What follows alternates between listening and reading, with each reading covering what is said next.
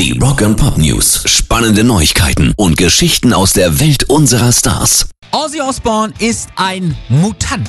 Was soll diese niederträchtige Bemerkung? Das behauptet jetzt Genforscher Bill Sullivan, seines Zeichens Professor an der Indiana University School of Medicine. zweitausendzehn habe man eine Blutprobe des Fürsten der Finsternis untersucht. Dabei entdeckten die Wissenschaftler eine bislang unbekannte Mutation, die Osbournes Fähigkeit erklären könnte, große Mengen an Alkohol konsumieren zu können.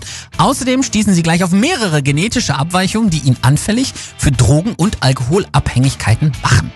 Das würde eben erklären, warum der mittlerweile ja trockene Musiker trotzdem über vierzig Jahre kein Kind von Traurigkeit war. Get the fuck out of my house, you fucking Rock and Pop News. Das Oasis Debütalbum Definitely Maybe bekommt zum fünfundzwanzigsten Jubiläum eine Neuauflage.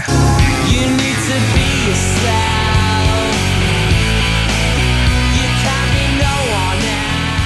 Das einflussreiche Britpop-Album erscheint am neunundzwanzigsten August auf silbernem Doppelvinyl. Unter dem Hashtag Def Maybe fünfundzwanzig dürfen Fans in den sozialen Netzwerken ihre Erinnerungen an das Album teilen. Am dreißigsten August soll außerdem eine exklusive Picture Disc auf der Website der Band zum Verkauf stehen.